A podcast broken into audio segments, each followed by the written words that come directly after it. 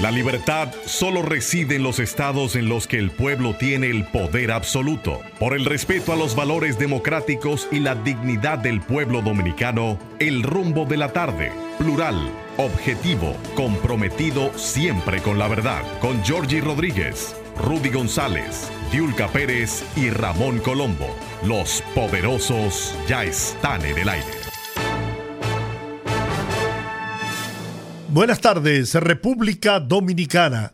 Aquí se inicia el rumbo de la tarde con los poderosos. Rudy González, Juan TH, Olga Almanzar y Georgie Rodríguez.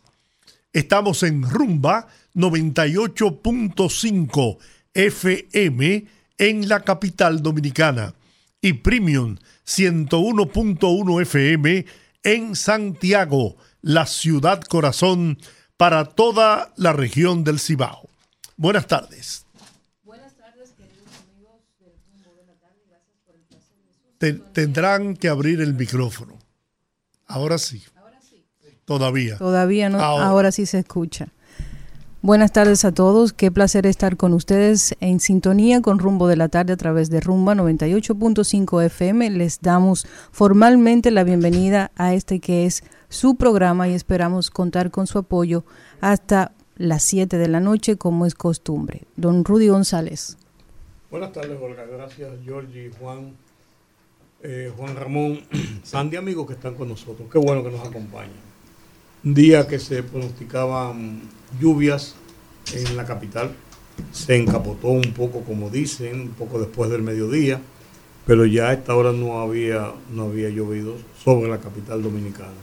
En otros puntos sí oí informaciones de que había estado lloviendo, principalmente en la zona de Monteplata y esa zona ahí de los Haitises. Pero ahí llueve casi todos los días, no importa la sequía, pero estamos atentos a el desarrollo de esos fenómenos que andan circulando por la zona del Atlántico bordeando las islas del Caribe. Mientras tanto, Aquí seguimos atentos a las noticias cotidianas. Una de hoy, que está todavía en desarrollo porque no se han dado las informaciones finales, es los allanamientos y arrestos que se hizo con, en relación a un grupo de personas que trabajan precisamente en la Procuraduría General de la República y de otras dependencias en relación a las fichas, las fichas y bienes incautados.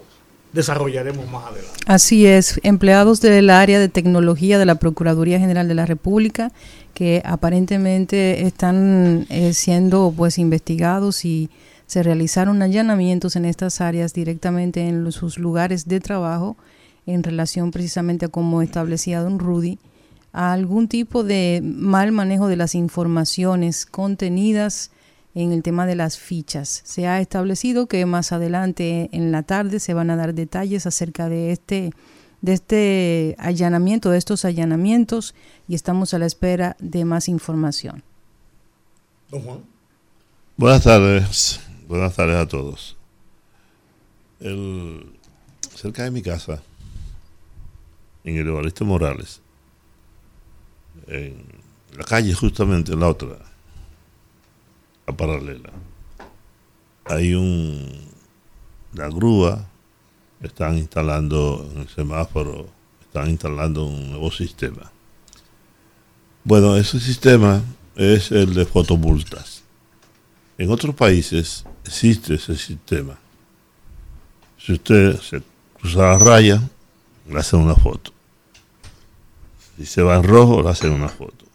Esa foto es una multa eso le llega a su casa. Y si usted, el número de matrícula del vehículo, todo lo relacionado con el vehículo. Y por supuesto, con el dueño del vehículo. En España, en muchos sitios existe eso. Pero aquí se, está, se va a implementar. Se está instalando los semáforos, se está instalando los inteligentes. Como yo digo siempre, este es el único país del mundo en donde debajo de un semáforo inteligente ponen a un estúpido. El que hizo ese semáforo no sabe es un plátano, no sabe lo que es una tambora, ni sabe lo que es un sancocho y nada de eso. Pero bueno, aquí debajo de un semáforo con esas características ponen un policía que discrimina, que mientras está viendo un vehículo lo deja pasar. Ahora, está muy bien. Usted podrá decirme que eso es una muestra de progreso, de avance, porque hay demasiadas infracciones. Ahora, yo me pregunto, ¿qué va a pasar con las motocicletas? ¿Cómo se van a hacer esas multas? Si las motocicletas no respetan semáforos. ¿O es solamente para aplicársela a los conductores de clase media? Si se pasan en rojo, si cruzan la cedra, si hacen esto, hacen aquello. O hay un plan integral para resolver y corregir el tema del tránsito. Porque las motocicletas, los delivery, los otros, los otros los otros y los otros, los cuatro millones y tanto de, motocicletas que hay en el país, no tienen ninguna norma, no respetan ninguna ningún semáforo, no respetan ninguna ley, ninguna nada, absolutamente nada. Yo quisiera que alguien me, me diga, y además forman parte del gran problema del transporte en Santo Domingo, en Santiago y en las principales ciudades del país. Me gustaría que Hugo Vera me dijera qué plan hay para corregir eso. Quizás. Entonces, entonces, me va a aplicar a mí, o a Rudy, o a ti, o a, o a, o a Giorgi. ¿no? Ah, no se puede hablar, no se puede hablar por el teléfono. Si un policía te ve en tu carro hablando por teléfono, te detiene y te pone una multa. Ah, ¿y los otros? Ah, yo no sé, yo no me meto. Yo, ¿Y qué tú quieres que haga? Es la respuesta. ¿Verdad? Eso, entonces, mientras tanto, seguimos siendo el primer país del mundo en accidentes de tránsito. En el 70% de los casos está envuelto un, un, un muerto ahorita. Aquí hay un tema con eso de las motocicletas, no solo con las motocicletas, con el tema de fiscalizar el tránsito. Primero, yo creo que hay pocos agentes en relación a la gran cantidad de vías congestionadas y las diferentes situaciones que se pueden dar que tienen que ser fiscalizadas. Eh, aquí hay un tema también de autoridad, porque los ciudadanos ya se han dado cuenta de que eh, la implementación de esa fiscalización es selectiva. Usted no le puede pedir a un ciudadano que respete la autoridad cuando ese ciudadano ve que pasa un autobús de pasajeros público, una guagua pública, se come el semáforo, se queda en la, la línea de peatón y el AMED que está ahí probablemente chateando por WhatsApp, no le pasa nada, no hace nada. Sin embargo, si un ciudadano en su vehículo privado comete la mitad de una infracción que sigue estando mal porque no se justifica, resulta que a ese ciudadano en su vehículo privado sí se le fiscaliza. Entonces, yo creo que esa es una de la, uno de los elementos que tienen que ver con que la gente no le tenga respeto a la fiscalización y la gente se siente eh, básicamente predispuesta cuando un AMED se le acerca a llamarle la atención por algo, porque ese mismo ciudadano a quien probablemente ese AMED le llamó la atención ha visto infracciones delicadas del, del transporte público que no son fiscalizadas. Eso por una parte. La pregunta que yo me hago respecto de esto es de qué sirve de que se ponga el tema de la fotomulta cuando en República Dominicana de ese parque vehicular existente probablemente un porcentaje muy elevado no está identificado. Yo he visto por aquí, señores, yo he visto vehículos sin placa, motoristas sin placa, eso es común, los delivery sin placa. Yo he visto placas oficiales en vehículos impensados He visto, he visto placas oficiales en, en, un Mini Cooper, he visto placas oficiales en Homers. O sea, aquí eso no lo regula nadie. Si no tenemos una forma de obligar a la, al ciudadano que está transitando en la calle a que esté debidamente identificado, gente que anda con la placa en la ventanilla de atrás, gente que se le venció esa placa de papel que se le pone cuando el vehículo es nuevo, cuando es reciente, de reciente ingreso en República Dominicana, de placa, placa, de exhibición. exhibición. Entonces, ¿cómo tú me vas a decir a mí que si en este país tú te vas tú vas caminando, tú vas rodando en la calle en tu vehículo, como sea, y tú ves que el 30, 35% de los vehículos no está debidamente identificado. Tú me vas a decir a mí que eso va a funcionar. La intención probablemente sea buena, como todo lo que hace Hugo Veras, pero lamentablemente aquí los periódicos aguantan cualquier cosa. Y buena intención y planificación son dos cosas muy diferentes. Otra, otra cuestión que me preocupa a mí, de manera particular, es que los policías tienen horarios. Después de las 6 de la tarde, usted, no se encuentra con usted no una vigilancia en la calle, usted ve poca.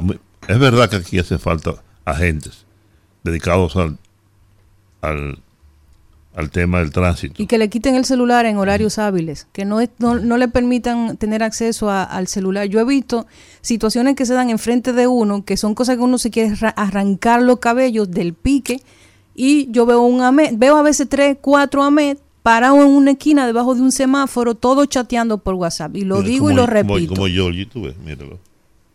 Parece un autista. Eso no es una ofensa, es un piropo.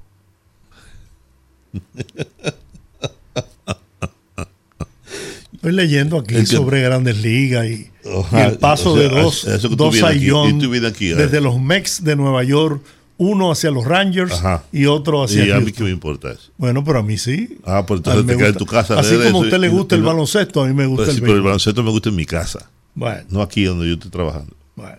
Y usted también está trabajando yo, aquí. Yo no trabajo. Para mí esto es una, una, distracción. Ah, porque es en su casa, ¿verdad? A distraerse tranquilo. Poderosos. Antes que se me olvide, dos cosas brevísimas. Primero, saludar al Listín Diario. Hoy se cumple un año más de su fundación. 134. Así es, 134 años del periódico Listín, que es considerado el decano de la prensa dominicana, es considerado.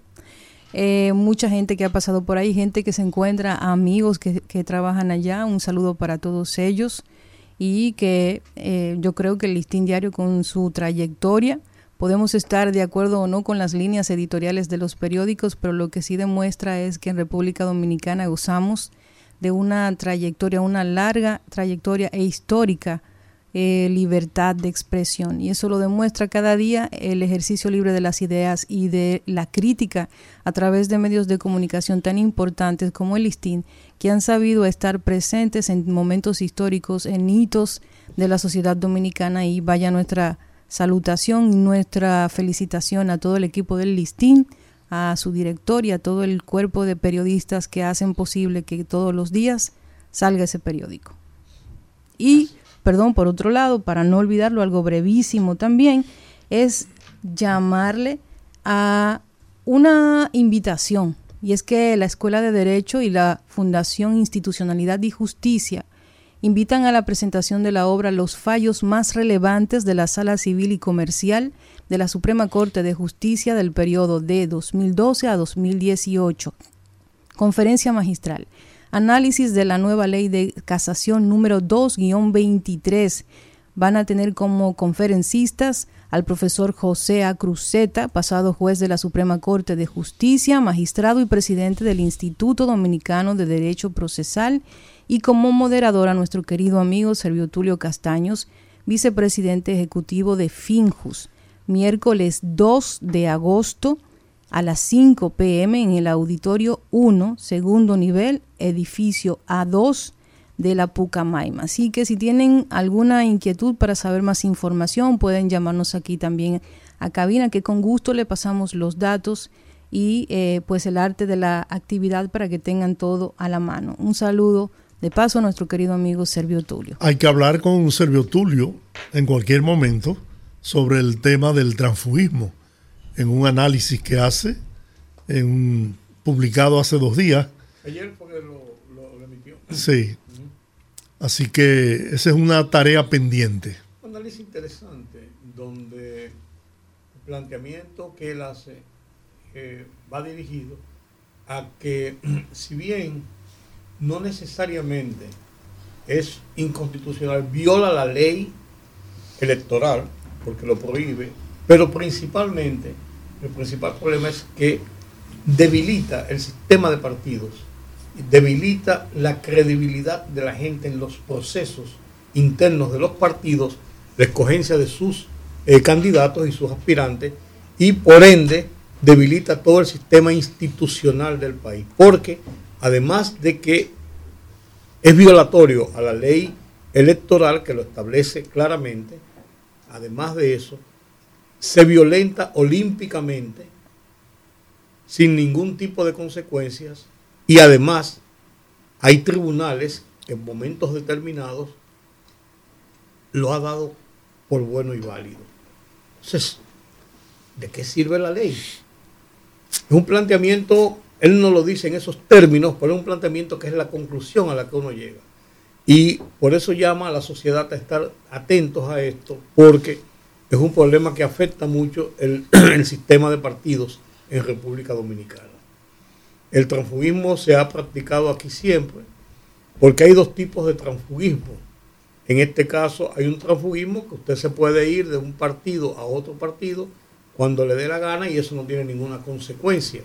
Ahora, cuando usted opta por una posición, por una candidatura y no es aceptada su candidatura porque no recibió las votaciones necesarias internamente para esa candidatura o porque no puede, usted se muda a otro partido, entonces ese partido lo inscribe con una posición similar u otra posición electiva para ese mismo proceso electoral, eso sí violenta directamente la ley que lo prohíbe. Y peor aún, cuando usted ha sido electo en la boleta de un partido para una posición en el Congreso o los ayuntamientos, usted renuncia a ese partido, se desvincula de esa militancia que lo llevó a usted a esa posición a través del voto popular. Usted está traicionando a esa gente, a esos electores. Tú puedes, tú puedes, no, si tú eres electo ya, tú puedes. No, tú puedes, tú puedes irte. Tú puedes irte, nada te, te lo impide. Independiente, nadie, nadie, nadie te lo impide. Pero lo que es violatorio, que es lo que establece la ley, es que tú no puedes optar por otra candidatura cuando tú fuiste, tú no tuviste ganancia de causa en las votaciones internas de tu partido por la candidatura a la que tú aspiras. Pero ese es un ejemplo muy emblemático que es el ejemplo ¿Cómo, de, cómo- cómo que muy emblemático? El gran ejemplo. eh, sí, que es el ejemplo de Leonel Fernández. acabando de sacar la que. Leonel Fernández perdió, per- exactamente, perdió, perdió en el PLD y sin embargo, ¿qué hizo? Dividió ese partido, fundó otro partido para él, un partido para él. Es decir, ahí no puede aspirar nadie, ahí nadie puede contradecirle, ahí nadie puede hacerle nada porque ese es su partido, que lo hizo para él, ¿no?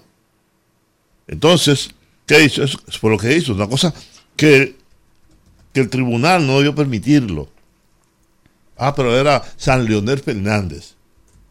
¿Eh? Como era San Leonel Fernández, podía, podía y puede todavía hacer. Es más, como yo decía, señores, Leonel se tira un peo, ¡pap! y sale en primera página de los periódicos. Un señor, un señor que está descalificado, o debería estar descalificado para todo. Oh, Usted va a decir- me va a decir, alguien me va a llamar y me va a decir, no, por ahí le hicieron un fraude en el PLD. Esa es otra cosa. Si le hicieron un fraude en el PLD, ¿verdad? Entonces eso debió discutirse en el PLD. se- ¿Verdad? Exacto. El algoritmo, todo lo que quiera. Pero no. Hizo- se fue para otro partido. Y fue candidato. Y fue candidato en otro partido. El haberse ido para otro partido y no tener ganancia de causa en un tribunal, simplemente define que él perdió la convención. Bueno, claro. No, pero, pero que la, ilegítima, pero es que la ley. no fue ilegal, claro, es la ley. Usted perdió y le ganó Gonzalo Castillo. Del modo que se aprobó. Esa es la ley. Usted perdió. Ah, no, eso para otro partido. Son lo que lo que en Costa en, en Ecuador y en muchos otros países de América Latina llaman los chaqueteros. Se cambian de partido como que se cambia de, de- de chaqueta, chaqueta. de chaqueta, de color. ¿no? Es un fenómeno muy latinoamericano y muy penoso por demás porque impide el desarrollo de los partidos, no los fortalece. Y yo me alegro de que una persona como, como mi ex amigo, eh, ¿cómo se llama? Me suena ese nombre, Servio Tulio, pues se- le haya puesto eh, interés a ese tema. Es, una, es, es un documento interesante, escrito a nombre de la Finjus, pero a la firma responsable directa de él. Sí, Y en claro. varios de los párrafos habla en primera persona incluso. Aunque es, aunque es la Finjus, pero habla en primera persona. O sea, y él es una voz autorizada, como la que más en este país para hablar de, de ese, de tipo de situaciones. mire, mire, nosotros estamos tan mal, tan mal. Ayer se refería Olga al caso de del señor Romero. Yo estuve viendo la entrevista con una menor de edad que terminó embarazándola, que después le negaba la barriga, como se dice comúnmente, ¿no? Y que involucra a la madre, etcétera, etcétera. Pues ese señor tiene la cachaza de ese candidato de presentarse como. Pero ya había tenido un conflicto anterior, ¿ustedes recuerdan? Cuando la mujer que fue esto, que aquello, que, que la puso a ella. ¿Y cómo es que un partido político lo pueda escoger como candidato?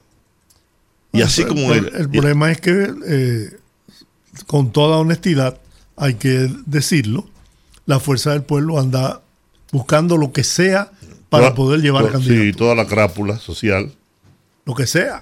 Yo, yo creo que aquí la discusión es un poquito más profunda en relación al tema de, de los candidatos. Si uno se pone aquí, tira una piedrita hacia atrás, uno se topa con que el, muchos candidatos tienen mucha cola que le pisen. Y yo creo que, bien, lo podemos decir de la Fuerza del Pueblo, lo podemos decir del PLD, lo podemos decir del gobierno, del partido oficialista, lo podemos decir de todos los partidos. Yo creo que la discusión aquí no es el tema de que de que qué es lo que le pasa a la fuerza del pueblo que no tiene candidatos y tiene que aceptar a todo, a, a, a todo el que llega, a Villegas y a todo el que llega, o lo propio pasa en el PLD, que no tienen que buscarlo porque lo tienen adentro todo la, todas las personas de dudosa reputación que forman parte del PLD. Entonces yo creo que la discusión no tiene solo que ver con el tema de, de los candidatos de los diferentes partidos. Yo creo que en el fondo se trata de una política podrida que hay en República Dominicana, evidentemente, de que por eso yo creo que la política se convierte en la tabla de salvación de muchísimos sectores que viven como rémoras de las migajas que dejan, dejan caer el sistema de partidos a través del dinero que se recauda, que se recolecta de los impuestos de la gente y que van a terminar muchos de ellos como fondos establecidos por ley para esos partidos, para comprar conciencias, para comprar medios, para comprar gente que se presenta como impoluta e incuestionable en diferentes sectores, pero que también participan de esa sinvergüencería que es la política dominicana. En el fondo, los pueblos tienen los políticos que se merecen, porque son esos mismos pueblos que acostumbrados a la dádiva, porque es un pueblo que está con, con, líderes que no han sido capaces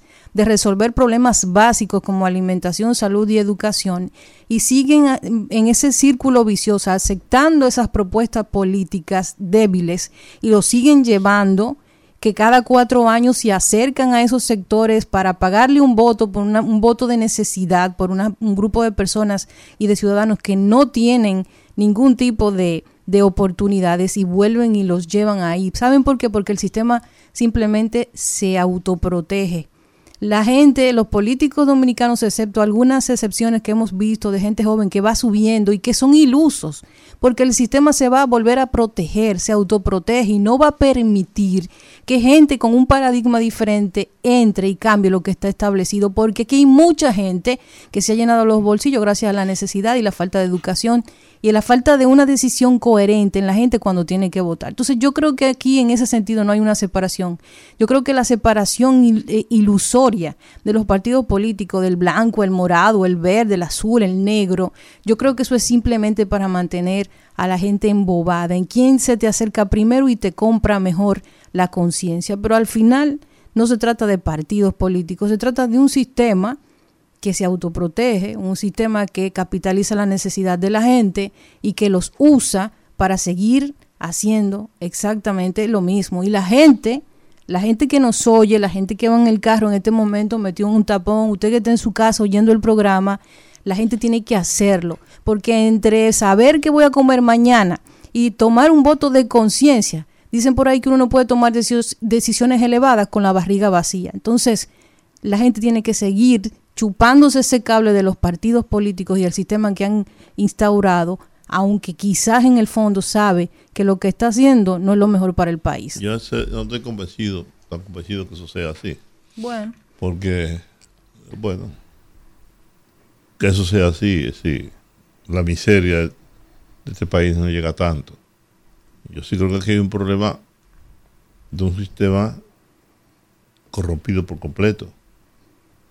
Yo me, me, he opuesto al voto preferencial. Y cuando me he opuesto al voto preferencial justamente porque aquí hay un grupo de personas que lo que tiene la capacidad, es de comprar la voluntad popular. Y tú tienes, yo decía, a una persona, ¿cuántos diputados están en el Congreso Nacional? Resultado del juego de azar. ¿Qué pasó? Yo se lo digo los, con durante los gobiernos, durante los gobiernos del PLD, cada grupo dentro del PLD hizo su propio, su, su propio grupo, su propia bancada. Y pusieron una loto, dos lotos, tres lotos, cuatro lotos, cinco, y cada uno pertenecía a un grupo dentro del propio PLD y dentro de la propia sociedad dominicana. De tal punto que llegamos a tener todos estos diputados con bancas ilegales, reconocidas ilegales, 100 bancas, 200 bancas, 400 bancas. O sea, prestemos atención a ese fenómeno. No es posible que este país tenga di- 11, 14, 19 sorteos. Volvamos a la etapa en que aquí había un sorteo, dos sorteos. Sabemos que las amas de casa, por ejemplo, invierten el, 30 y- el 35% de sus ingresos para la alimentación, para la comida precisamente, lo invierten en, en. Se van a una banca. Usted va, usted va y se va a encontrar en todos esos campos una cantidad impresionante de bancas de apuestas y de bancas de juego. No hay una escuela o no hay un colegio, pero hay una banca para el juego. Como si queremos reestructurar esta sociedad, si queremos cambiarle el norte, debemos ver eso. En la romana hay un señor que, que- que ha dicho que tiene 100 millones de pesos para la campaña. ¿Sabe lo que hace? Cobra peaje después. ¿Sabe lo que hace? Ha comprado dos tractores, una retro vaina, etcétera, etcétera. Y donde el gobierno dice que va a hacer una, una carretera, el bailazo. Dice, aquí cumpliendo lo que no hace el gobierno, etcétera, etcétera. Ah, pero ¿y la procedencia de ese dinero? ¿El resultado de qué? Ah, del juego de azar. ¿Y por qué esa gente tiene tanto dinero? ¿Cómo, la, cómo puede acumular tanto y tanto dinero? Entonces, ¿Qué hace? Compra la voluntad popular. Se va a esos barrios, se va a esos, a esos municipios y empieza a repartir, a repartir dinero. ¿Eh? Y entre los propios partidos políticos. Entonces, debe haber un freno, un freno y espérate, un stock. Eso que hizo, eso que hizo el PRM, que yo mismo lo critiqué bastante, y Rudy, mucha gente, de enviarle a los a, los- a la embajada norteamericana los candidatos para una evaluación. Que el- la FUPO no lo hizo. Yo sé por qué lo hizo el PRM y sé por qué ahora sé por qué lo hizo y por qué lo rechazo el FUPO. Porque el FUPO, como decía George hace un ratito, anda recogiendo toda esa crápula. Yo le, decía, me encontré con con con Kiko Tabar. Digo, Kiko, ¿qué tú haces ahí? Entre ese, entre, entre- ese estercolero. ¿Qué tú haces ahí? Dejándote con, ese, con todos esos tigres, con todos esos delincuentes en potencia. Un hombre tan decente y tan honorable como tú. Porque Kiko yo creo que es un hombre honorable y decente. Que siempre tiene buenas intenciones, que siempre lo quiere hacer bien. Oye, se ha encontrado con este, con este monstruo de siete cabezas que no, que no hay manera, que no hay ninguna, a, los partidos no les interesa resolver eso. No, espérese, no, usted, usted no cabe aquí. Usted no va a ser diputado, usted no va a ser senador. Un día de esto tendremos un presidente, dueño de 1.500 bancas. Yo creo que nosotros debemos ir a la raíz de este problema. Que nadie ha querido. Todo el mundo, todo el mundo quiere una loto. Ay, ¿por qué? Yo le digo por qué. La economía dominicana, antes yo decía, pero ¿y qué? Tienen una plantilla en el Banco Central en la que todos los meses dicen que la economía creció, pero yo no siento que la economía creció. Y para no hablar disparates, para hablar informada, yo me puse a estudiar sobre el tema de la economía, la macroeconomía. Y efectivamente, la República Dominicana, su economía crece cada año. Es tan estable la economía dominicana, incluso con todas las situaciones que hemos atravesado, que la economía crece. Los datos ofrecidos por el Banco Central son reales. El tema es, Juan, que mucha gente, mucha gente que quizás no ha vivido esa situación, no entiende que eso que esas personas hacen, los, lo hacen muchos porque es una conducta tóxica, sí, pero también lo hacen porque con eso tienen una esperanza, una esperanza de que quizá una ama de casa piensa que si hace un, un juego, va a un juego, juega un número y se gana algo, puede salir de muchos de sus problemas. Entonces, el tema aquí es que la economía crece, pero aquí no hay redistribución de riquezas.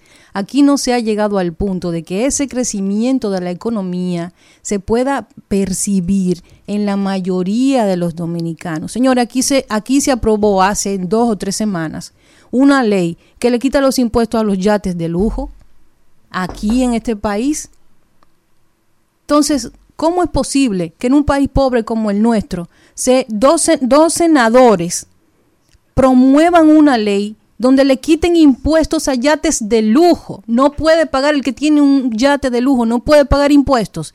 Sin embargo, a los hijos de Machepa, a la gente que, que está allá en los barrios, que probablemente esos senadores ven nada más cuando quieren conseguir el voto, a esa gente sí lo llenan de impuestos. Ahí sí tienen que pagar, ahí sí tienen que pagar y, y seguir promoviendo para el pago de más impuestos. Entonces, el tema... por eso se aprobó eso está ya aprobado en, en, el Senado y lo que a mí me preocupa es el poco sentido común que debe tener un legislador para llegar a someter un proyecto como ese, cuando hay tantas leyes por ahí que son mucho más importantes y más urgentes y no se trabaja. Pero con la economía aquí tenemos otro problema, que no es el crecimiento.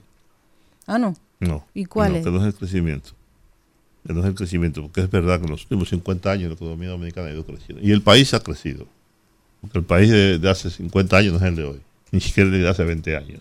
Usted más solo todo tiene que caminar en la calle. Es más, las ciudades de nuestro país se han convertido en metrópolis. Usted sale y se da cuenta que eh, se puede haber otra ciudad de la región y nosotros somos un monstruo con relación a, otras capitales.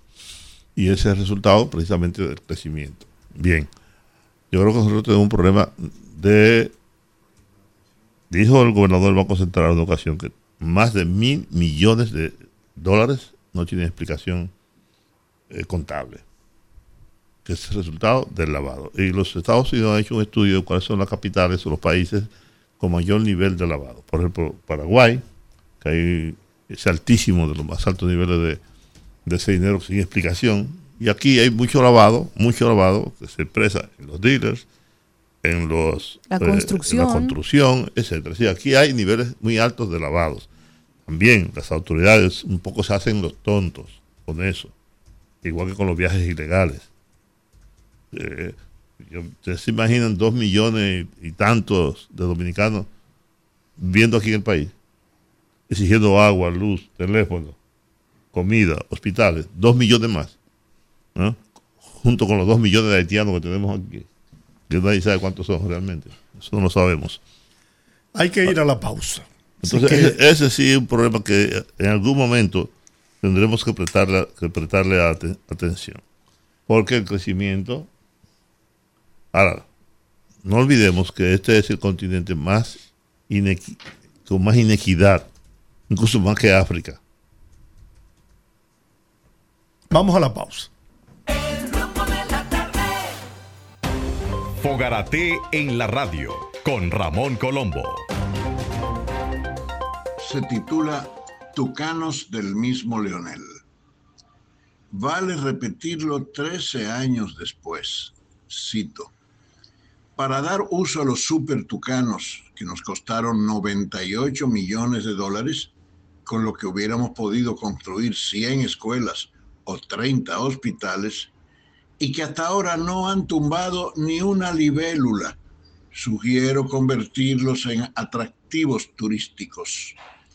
Ponemos dos en un parque temático, dos en el Palacio Nacional, dos en las Fuerzas Armadas y otros dos en el Congreso. Recuperamos la inversión en un año, cobrándoles a los que quieran sentarse en la cabina como lo hizo Leonel cuando fue a comprar esas inutilidades. Imperdonable. Fogarate en la radio con Ramón Colombo. El rumbo de la tarde, el rumbo de la tarde, el rumbo de la tarde. Bien, estamos de regreso. Bueno, les contaba que parece que la Procuraduría General de la República se ha descubierto una gran mafia en la que participan empleados, funcionarios, personas que están relacionadas con todo lo que tiene que ver con esto de las autorizaciones de no delincuencia, de las fichas. Esto que hablábamos ayer, de que paran a una gente en la calle y le dicen, eh, Pepe, usted tiene un problema de manutención de hace 20 años, usted vamos para el cuartel. No, pues señor, pues espérese. Yo ando inclusive con, mi esposa, eso se resolvió. No, no, vamos para el cuartel. Y hay gente que ha amanecido dos y tres días en el cuartel. Y hay otros que han tenido que soltar su chelito para evitar problemas. De todo ha pasado. Entonces están manejando el tema de las fichas y muchísimas esta otra situación con un nivel de violación a los derechos de la gente para extorsionar y además de eso, para crear un problema que no tiene solución, a menos que haya un día una desgracia en una de esas calles. Entre ellos está Wilson Roa. No, por Dios, ¿cómo va a estar Wilson Roa? No, tú no me dijiste que lo apresaron. A Wilson Roa. No. No, por Dios. ¿Y a quién fue? Wilson Roa es el expresidente del Colegio Médico Dominicano. Un hombre que uno entiende, hasta prueba en contrario, que no lo ha habido nunca. Un hombre decente, serio, que pasó por el Colegio Médico Dominicano y se le reputa haber hecho, haber logrado muchas conquistas. O sin hacer una sola huelga. No, no, no, ni a tirar piedra, ni maldecir a la gente, ni insultar a la gente. Bueno, por eso se ganó el desprecio de, Waldo, y, Waldo.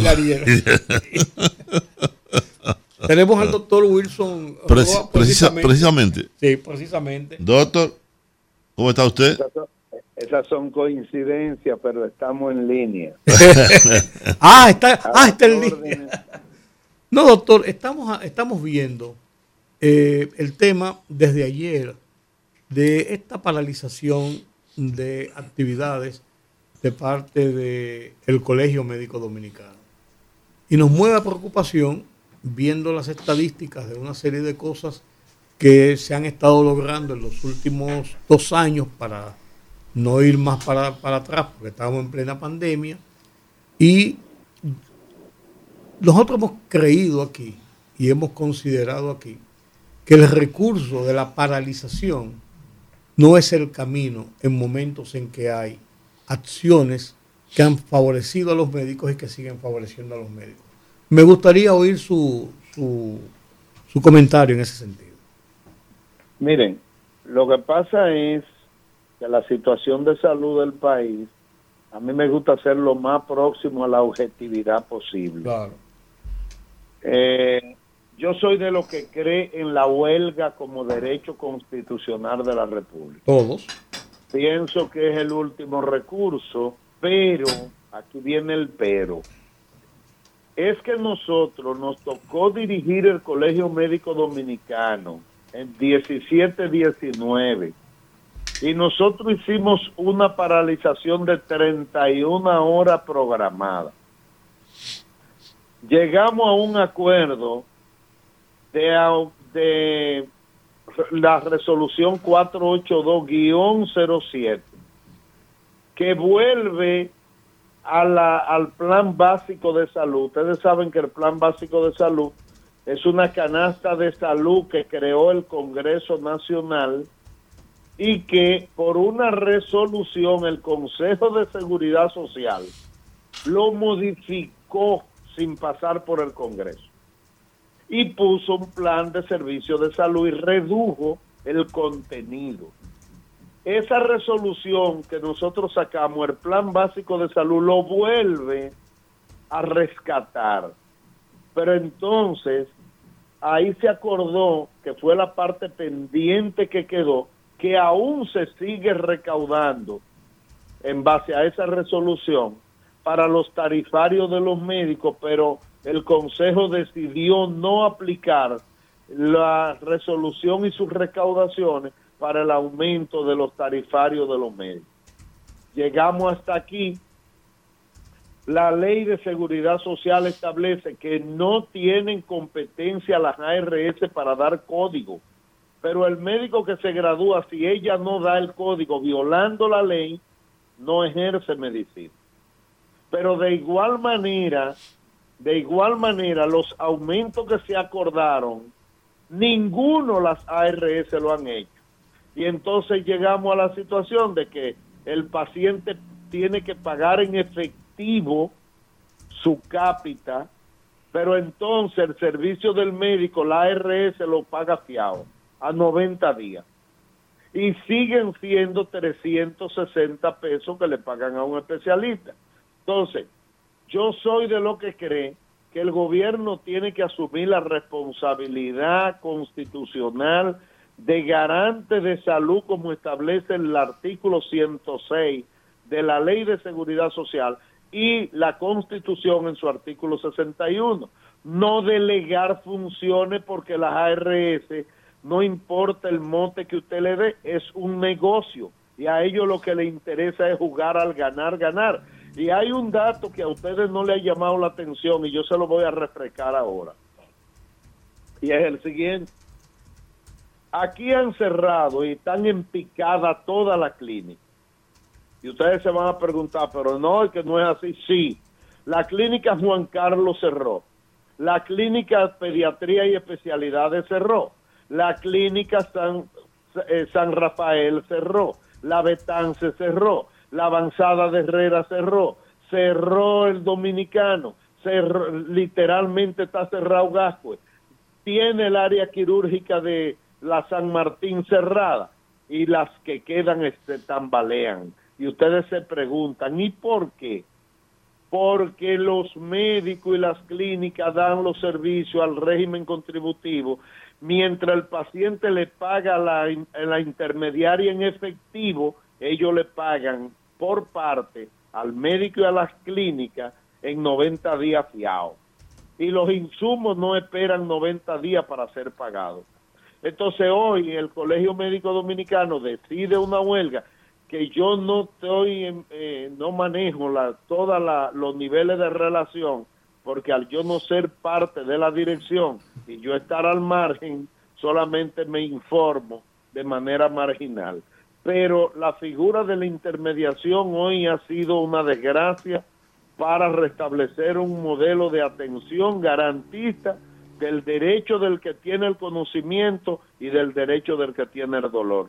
Y las intermediarias, si ustedes quieren, hagan un ejercicio ahí en cabina y digan 4.6 millones de afiliados a 1.555 millones pesos, 1.555 con 14 centavos, usted lo multiplica y le da sobre los 7 mil millones de pesos.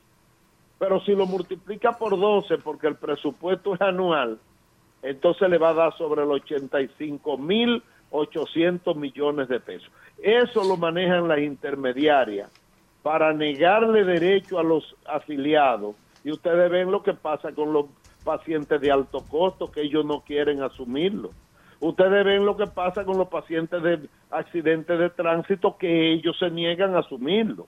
Entonces, si el gobierno no asume una, una, mesa de diálogo responsable, la crisis nos va a agudizar la situación de salud de los dominicanos. Arriba de eso, señores, y con esto concluyo, para que ustedes pregunten lo que crean, 137 mil millones el presupuesto de salud pública y el 14% que equivale a, a 19 mil millones y algo están destinados a la atención de los extranjeros, sobre todo de los nacionales haitianos, lo que quiere decir que quedan 117 mil millones de pesos. Y si arriba de eso una parte de los pacientes contributivos están yendo a los hospitales públicos, entonces el presupuesto de salud es menor que el relativamente que el presupuesto del régimen contributivo que manejan las intermediarias. Y la salud no puede estar en manos privadas.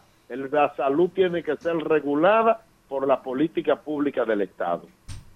Bien, doctor. Eh, en el sentido de la... Nosotros entendemos, o sea, yo entiendo perfectamente bien que los médicos están en, un en su derecho de buscar mejores beneficios para, por su trabajo, por el trabajo que desarrollan, por el ejercicio de su profesión.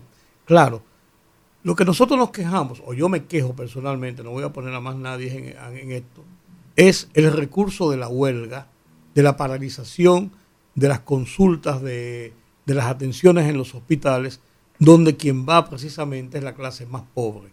Y como usted bien decía, y es lo que yo entiendo, la huelga es el último recurso. En el caso del ejercicio de la salud, yo creo que debe ser, estar detrás del último ejercicio. Lógicamente, lógicamente. Ustedes saben qué pasa. Que los hospitales se lo abrieron a las ARS también, a las ARS privadas, a través de la ley 123-15 que reunifica la red única de salud y los pacientes allá lo estamos viendo. Por ejemplo, yo vi ayer cinco pacientes de una RS privada y eso es una recaudación que ellos se ahorran. Pregúntele a ver cuánto me pagan por ver esos pacientes de ARS que tienen que ir a un hospital porque no pueden pagar privado. Eso es un negocio que están utilizando los hospitales y a los médicos para engrosar los fondos de las intermediarias. Y yo estoy de acuerdo con ustedes, en los hospitales van los más necesitados, que es lo que nosotros debíamos rescatar. Pero, pero, lamentablemente en los conflictos, ustedes saben que los más débiles son los que terminan afectados. Y el gobierno debía intervenir y asumir la responsabilidad, porque a mí me gustaría saber en las recaudaciones de la resolución 482-07, ¿qué se ha hecho ese dinero? Porque se grabó empresas que no pagaban seguridad social. Fue para eso. Y le voy a decir otra cosa, Rudy. Ustedes saben en base a qué están grabadas las empresas privadas que no pagan seguridad social y que logramos más de 500 grabarlas. Ustedes saben en base a qué que pagan. En base al salario mínimo, aunque el salario real esté por encima del mínimo cotizable porque yo no entiendo cómo fue que se entregó la salud de los dominicanos a los negocios bancarios y empresarial. Bueno, ah. porque el gobierno no tenía recursos para hacerlo. Y no solamente eso, sino que esos son los sectores que mantienen los gobiernos. Ellos son eh, que patrocinan las campañas electorales. pero le observo una cosa. La capacidad instalada para la atención médica es del Estado pagada por la población y los recursos humanos que dan los servicios en los centros de salud son del Estado también. Esto es como el, peaje sombra, que el pueblo paga los impuestos, el gobierno hace los peajes y después se lo da a una compañía privada para que lo administre. Y la pregunta es, ¿y el gobierno no puede administrar los recursos económicos que paga la población para que le devuelva salud? Se lo tiene que dar un banco, se lo tiene que dar una empresa privada. Eso no es correcto. Y entonces al final es una cadena que no terminamos. Y el gobierno no acaba de hacer una parada. Y, tomar la rienda como lo establece la, ley. Esto no es un problema de... Ahora vienen las elecciones, ninguno se van a meter en ese conflicto. ninguno. Daniel está, está, está apostando a ser otra vez presidente del colegio. Pero otra vez. Sí. Bueno, hay gente que crea dependencia, ustedes saben. Doctor, ¿por qué nunca se ha intentado hacer un paro con los centros privados? ¿Perdón? ¿Por qué nunca se ha intentado presionar a la clase media, que es una de las clases también que cuando se para el gobierno le hace caso? Entonces, ¿por qué usted básicamente nos está diciendo, y yo comparto mucho de lo que usted establece, que está de acuerdo con el llamado a paro en el sentido de que el gobierno, y yo en eso tengo que ser justa, los gobiernos de República Dominicana nunca han tomado su papel como eh, le corresponde en el tema de la salud, históricamente. Y eso tiene una razón de ser sencilla. Uno los de los... centros mira, los centros privados, el colegio médico lo ha parado. Por ejemplo, yo lo paré en el 19, cuando yo era presidente y en 31 horas lo obligué a venir a la mesa de la negociación y salimos no con el mejor acuerdo, pero con el posible. Yo creo que sería mucho más efectivo parar las clínicas, los centros privados, porque eso afectaría directamente a la clase media. Yo le aseguro que cualquier cualquier gobierno estaría más que interesado en que la bueno, yo no he visto en el caso en el caso de este de esta gestión del Colegio Dominicano, eh, Colegio Médico Dominicano, no he visto que hayan parado los centros privados. Tal vez no, estoy debidamente informada. La primera vez que se para al público es ayer. Antes esta gestión no la había parado.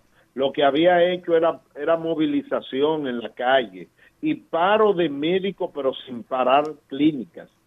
Las clínicas tienen su efecto cuando la, tú la paralizas, tienen una potencialidad de mayor dimensión y deben valorar los pasos que se van a dar, porque es que las ARS no pueden seguir decidiendo todo el conocimiento. y el, hecho cierto es el hecho cierto es que el paciente es una mercancía.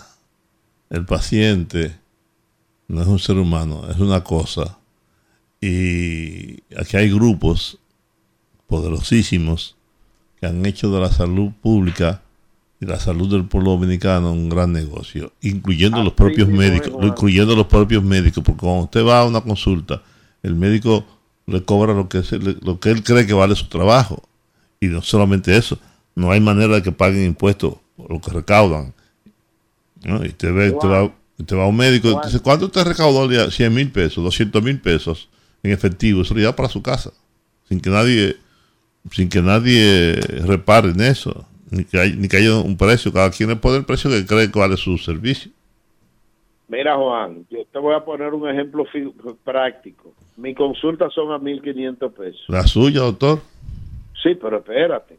¿Cuántos centros tenemos? Son dos o tres centros que pueden cobrar una tarifa superior. Son dos o tres, no hay más.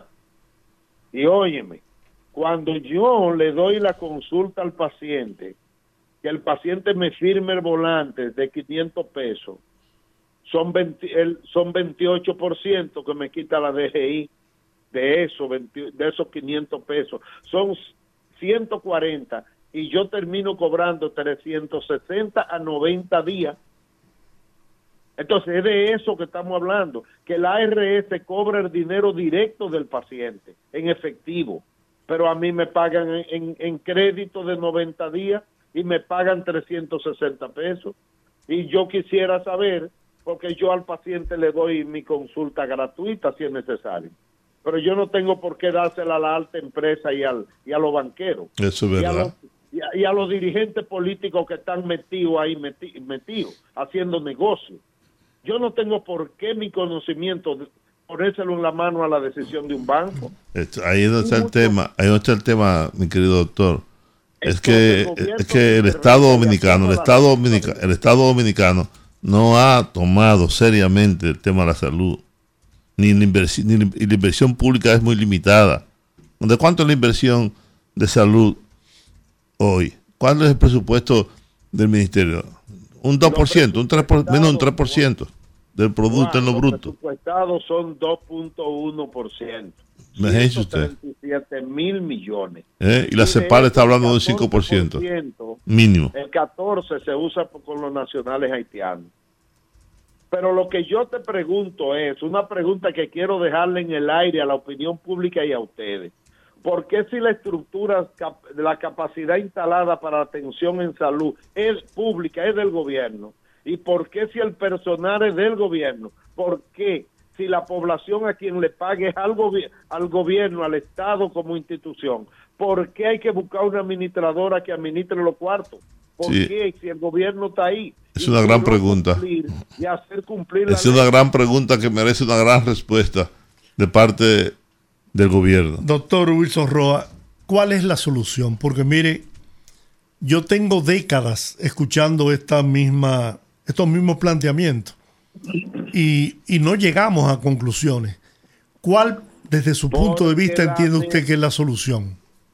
La solución que yo creo, la que yo creo. Sí.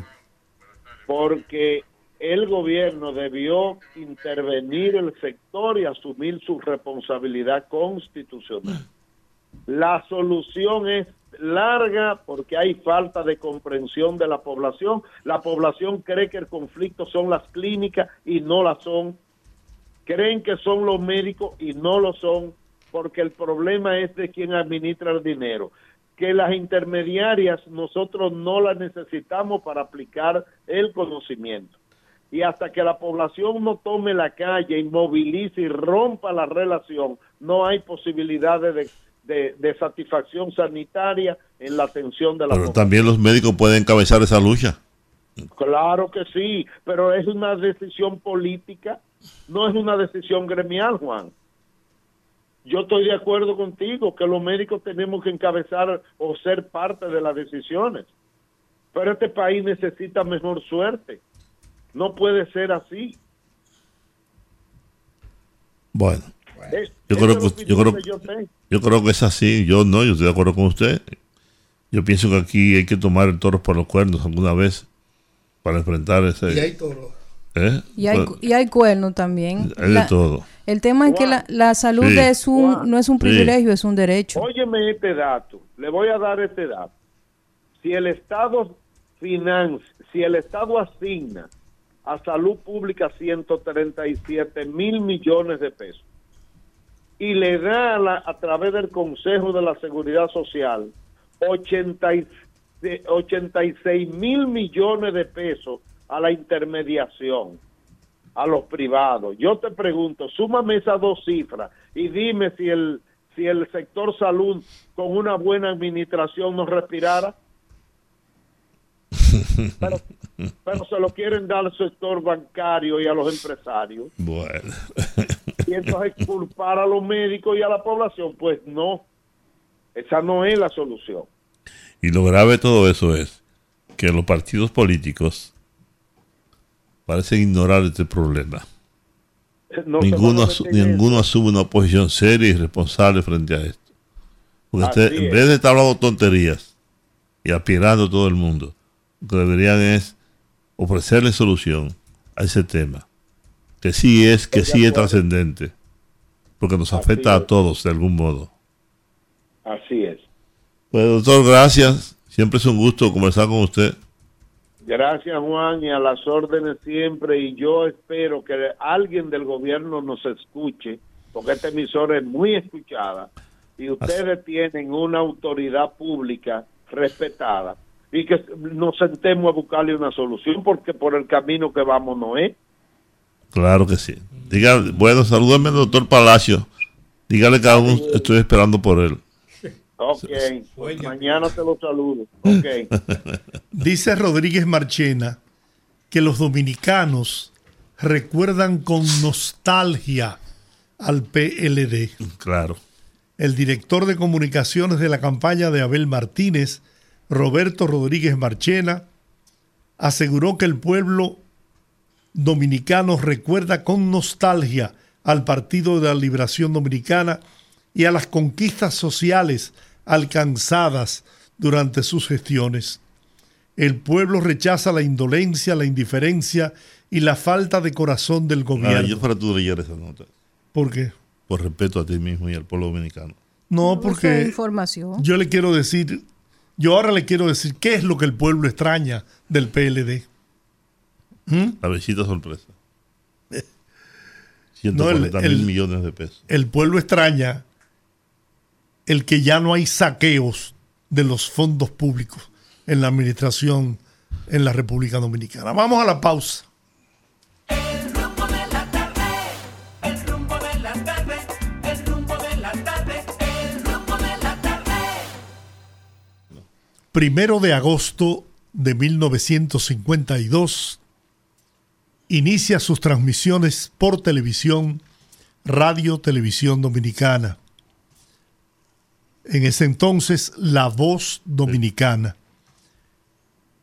Ejemplo de progreso y desarrollo en las telecomunicaciones. Fuimos el tercer país en esta América Latina en tener señal de televisión.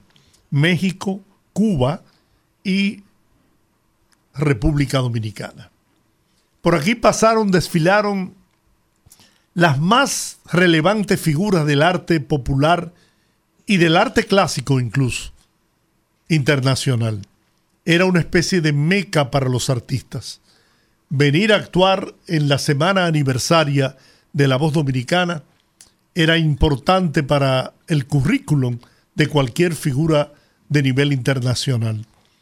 Aquí se creó la escuela de locución, la escuela de teatro.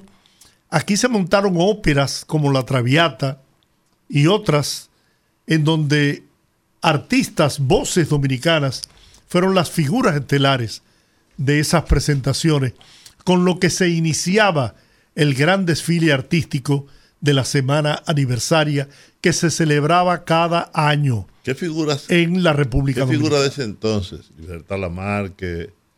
Eh, ¿Quiénes eran?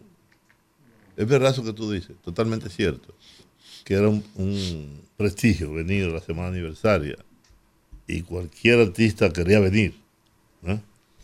Pero habían como figuras que eran emblemáticas. emblemáticas. Pedro Flores, por ejemplo. Sí, ve- de México yo creo que no se quedó ninguna figura. Javier Solís, creo que. Jorge Negrete o Pedro, Pedro Infante, no recuerdo cuál de los dos, se negó a venir a la semana aniversaria porque dijo que no cantaba en un país que estuviera dominado por un dictador. No recuerdo si fue Pedro Infante o Jorge Negrete.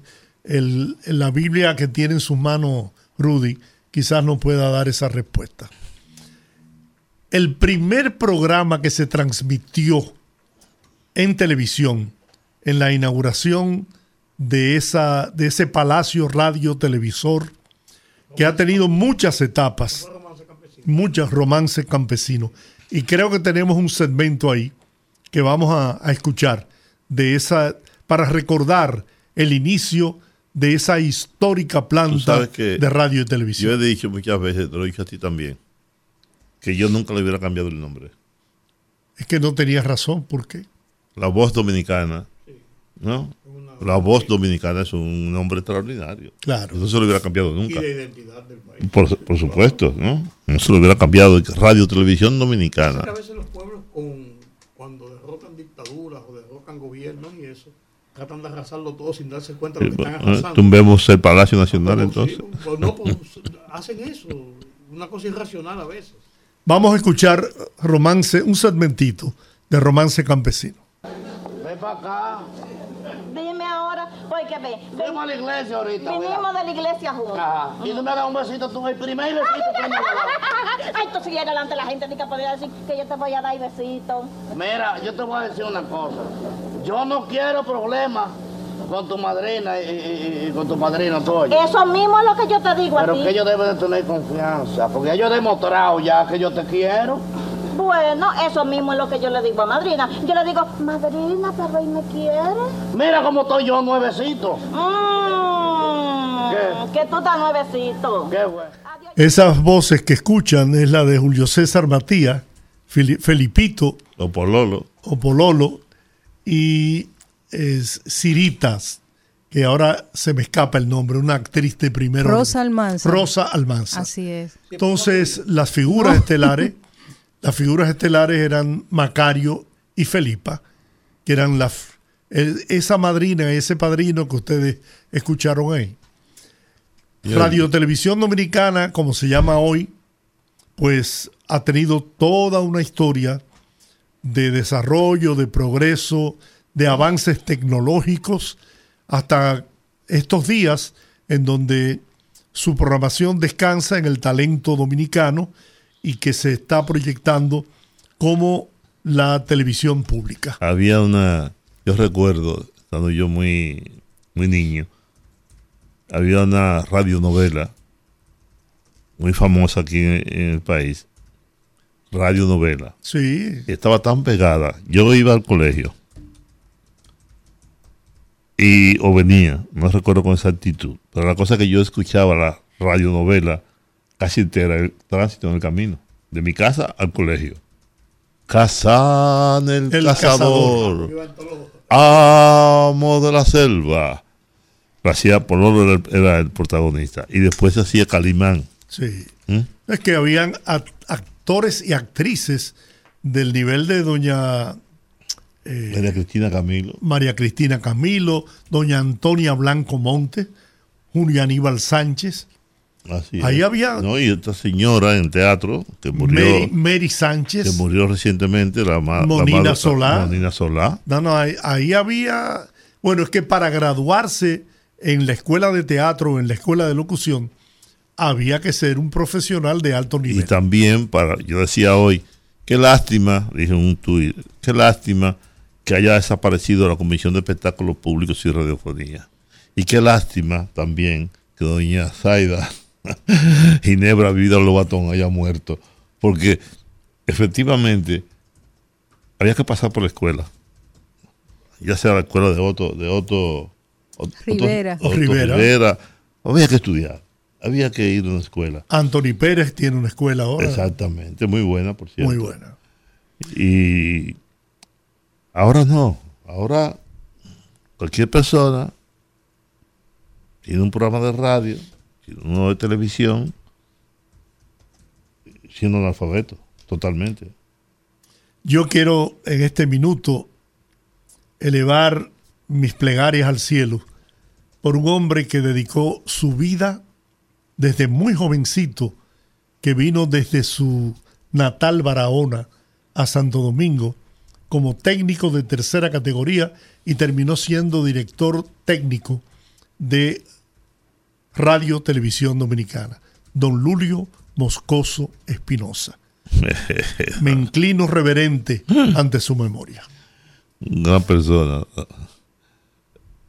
Ese que no le hizo daño a nadie nunca. Nunca. Al contrario.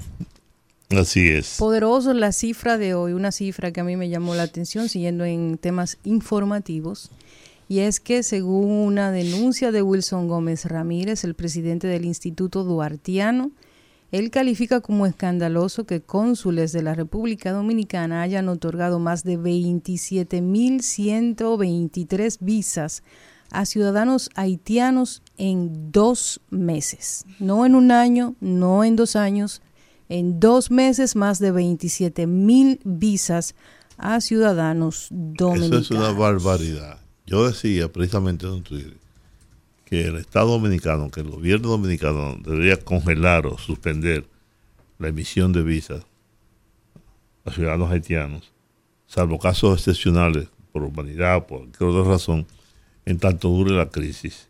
Porque eso, esas cifras son realmente escandalosas. Y, y hay que ser coherente. Entonces tú, por un lado, estás deportando a haitianos porque lo considera ilegal, y por el otro lado entonces está dando visa de manera masiva. Todo eso porque es un negocio que permite que cinco personas, seis personas, eh, porque, señores, lo que se gana un cónsul en Haití. Los políticos dominicanos se pelean por, por un consulado haitiano, que es- son los más rentables de todos, de todos. Y el de Nueva York son los consulados más rentables. No es el de Miami. Son los consulados en Haití. ¿Cuántos? Son siete, ¿verdad? Siete consulados en Haití, dando visa y cobrando. Por pipa. Entonces eso debe detenerlo, eso debe detenerse. No solamente que y dinero que no, es- no dinero que entra al, al fisco. No, sino no. Dinero que se quedan los los traficantes de esas Oh, pero yo, yo, yo, yo fui a un dealer.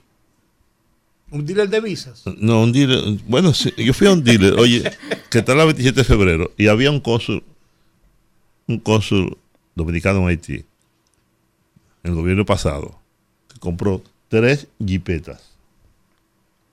Land Cruiser, negras, las tres, para llevarse a Haití.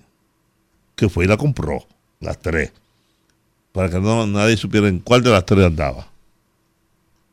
Sea, para andar de incógnito. sí. ¿Quién Es puede? que, es que, señora, está un millón de dólares al año. Un millón de dólares al año. Eso Sin- no es posible. Sin fiscalizar de ninguna manera. Eso tiene que controlarse porque no es posible que estamos hablando de casi 30 mil visas en dos meses con un país, primero, con el que tenemos un problema serio de migración ilegal. Primero. Segundo, con el que tenemos un problema serio en sectores específicos, como ya lo hemos mencionado un millón de veces, agricultura, construcción y ahora turismo, que es el, nuevo sector en donde se está expandiendo la mano de obra haitiana específicamente por las condiciones que tienen con el tema del idioma.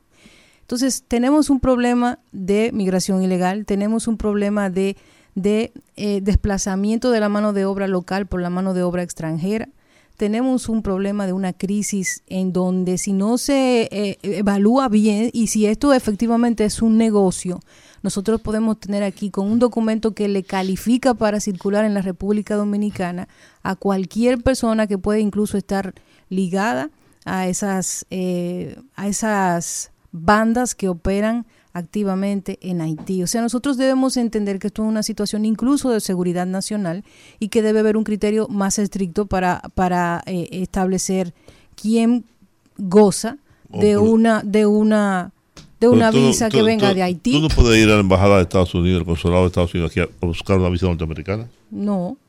Eso no es tan fácil conseguir un visado. Parece que aquí sí. Eh, sin embargo, es tan fácil conseguir una visa en Haití.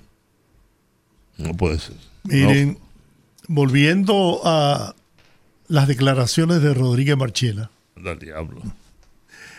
Eh, no es que, de verdad, mira, yo en Rodríguez Marchena reconozco un muy capacitado técnico de la comunicación, un profesional de mucho nivel. Es más, te, digo que, te digo que me sorprendo hoy, porque no sabía. lo que él manejaba yo hubiera sido muy bueno. No, pero independientemente de eso, él, su capacidad es eh, incuestionable.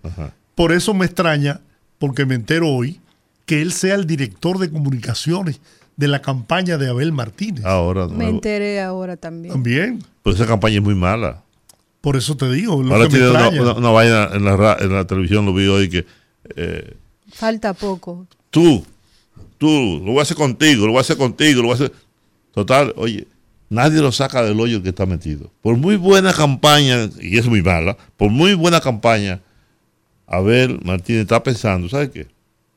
En el 28 y el crecimiento que ha tenido Leonel Fernández, porque lo ha tenido, es como consecuencia de la caída estrepitosa de, del PLD y Abel Martínez. no hay duda. Está estancado. Ahí yo vi una encuesta hoy que le da 26%. Está bien, pero estaba en días pasados, en meses pasados, un 14, un o sea, ha subido algo. Eso pasó como con, Yo creo que con Hipólito Mejía, con, con, tenía 2% y nunca jamás. Sin duda, Leonel ha sido el mayor beneficiado de que el candidato del PLD carezca de carisma y de plataforma y de discurso.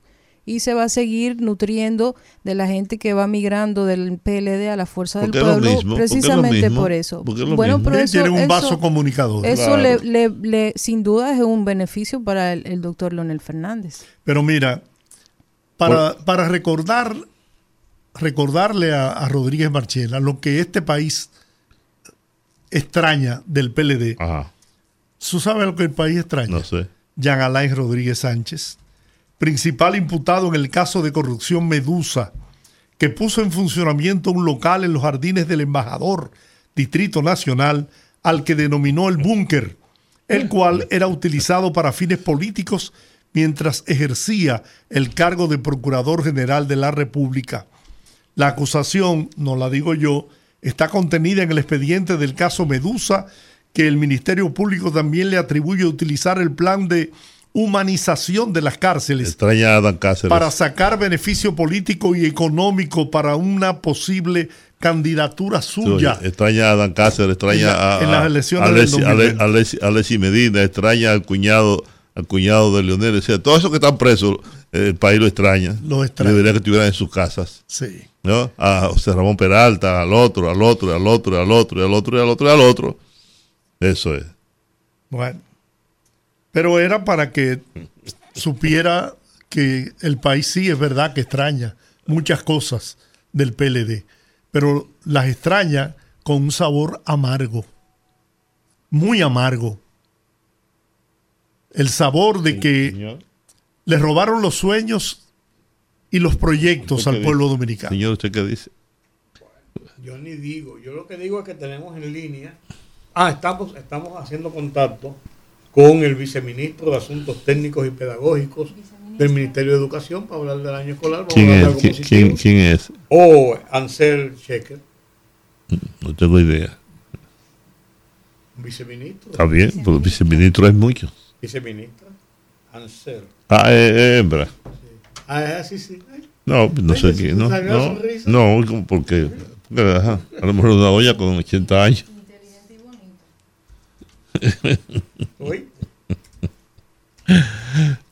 La pongan en pantalla a ver si es verdad. Porque yo no me llevo ahora de, de la- de las de, la- de las redes sociales. Pueden una foto, una foto de perfil. Tú la ves bella, preciosa, ¿verdad? Como tú la ves en persona. como cuando se La foto tenía 35 años. Tenemos en la línea a Ansel Checker, quien es la viceministro de Asuntos Técnicos y Pedagógicos del Ministerio de Educación de la República Dominicana, a propósito del anuncio que se ha hecho de que todo está preparado y de que se vislumbran o el gobierno hace, hace eh, votos por un gran año escolar a partir de finales de este mes de agosto, cuando comienza el año lectivo 2023-2024. Buenas tardes. Buenas tardes, viceministra. Buenas. Buenas. Eh, como bien estableció don Rudy, pues se hizo el anuncio en un acto encabezado por el presidente Luis Abinader. El Ministerio de Educación presentó una serie de proyectos y mejoras a la calidad educativa de cara al inicio del año escolar 2023 y dom- 2024. ¿Cuáles son esos puntos que podríamos considerar como importantes y novedosos dentro de lo que se va a presentar en este nuevo año escolar? Sí, bueno, buenas tardes, muchísimas gracias. Eh, efectivamente, estuvimos eh, anunciando un poco los avances de los preparativos para este año escolar 2023-2024. Eh, entre, entre las innovaciones, cambios que, que, que se introducirán, está la adecuación curricular que estuvo en validación el año escolar pasado y recibimos retroalimentación de los docentes, significa pues una adecuación, unas eh, modificaciones al currículum del nivel inicial, primario y secundario, con un enfoque de competencias. Y vamos a estar justamente en este mes de agosto capacitando a todos los docentes en esos cambios curriculares, en la evaluación por competencias y la planificación en el aula eh, un proceso de formación continua. Eh, también, pues, obviamente anunciamos los trabajos que se están haciendo en términos de mobiliario, infraestructura, remozamientos eh, y, esos aspectos. Y en la parte de algunos eh, proyectos o programas a, a destacar, pues eh, mencionamos el, los trabajos que de fortalecimiento que se están haciendo tanto en la ampliación del nivel inicial, en el, en la, en el logro de la alfabetización inicial en los estudiantes del primer ciclo de primaria, un trabajo muy fuerte para lograr que los, en los primeros grados los niños y niñas aprendan a leer, escribir y matemática. Eh, también el énfasis en trabajar la, el programa Estrategia de Cultura de Paz en los centros educativos y la, la, convivencia con estrategias de disciplina positiva y autorregulación de emociones. Al mismo tiempo, eh, también anunciamos los programas de robótica, la ampliación de los programas de robótica educativa en las escuelas, el fortalecimiento y equipamiento de talleres en la modalidad técnico, técnico profesional y artes, el trabajo también en centros con modelos de educación inclusiva y también eh, fortalecimiento en los en el trabajo con educación ambiental, educación vial eh, para los estudiantes. Eh, en fin, hay varios, hay varios ahí eh, proyectos también de trabajo con las escuelas y con la comunidad para eh, fortalecer y, y, promover el desarrollo integral de los estudiantes. Viceministra, eh, yo tuve la oportunidad de ver esa actividad y me llamó la atención básicamente tres puntos. Primero, quiero que usted me, extienda un poquito en ese sentido, la expansión del programa de em, transporte escolar a muchas más zonas y áreas. Me llamó la atención el tema ese que mencionaba de la educación inclusiva, donde ustedes han habilitado siete centros, si no me equivoco, que van a recibir niños con autismo para trabajar directamente con ellos como parte también de las iniciativas, como un plan piloto por la ley de autismo. Y me llamó también la atención, por ejemplo, usted sabe que en este momento nos encontramos entre muchas quejas que están relacionadas con la falta de cupo y ustedes han determinado una serie de pasos para que la gente que tenga ese problema puede comunicarse con ustedes y resolverlo. Me gustaría que me extendiera sobre estos tres puntos que me parecieron sumamente importantes de la actividad de ayer. Mm, sí, mm, bueno, el año escolar pasado inició el programa de transporte escolar eh, en, con siete rutas que se habilitaron y que fueron de, gran beneficio. Entonces, a partir de ahí, pues este año escolar se plantea la ampliación de las rutas y de esos autobuses para que puedan transportar a los estudiantes de manera segura.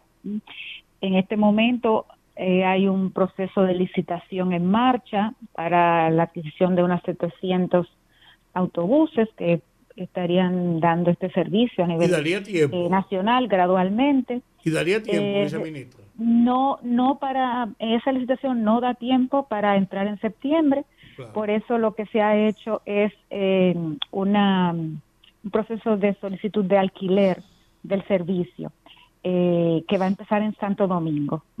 Entonces, lo que se atendería eh, ampliado es eh, Santo Domingo, o sea, algunas zonas de Santo Domingo, con ese servicio que se va a alquilar y los demás irán entrando eh, paulatinamente durante el año escolar. Eh, luego también me mencionaste lo de la inclusión. Nosotros tenemos un modelo de inclusión educativa. Lo que queremos es estudiantes eh, puedan ingresar a la escuela regular con los apoyos que requieran y eso se ha ido trabajando paulatinamente y tenemos en algunos centros aulas específicas que atienden eh, a estudiantes con, alguna discapacidad, eh, pero haciendo que estén dentro del, del, centro educativo regular.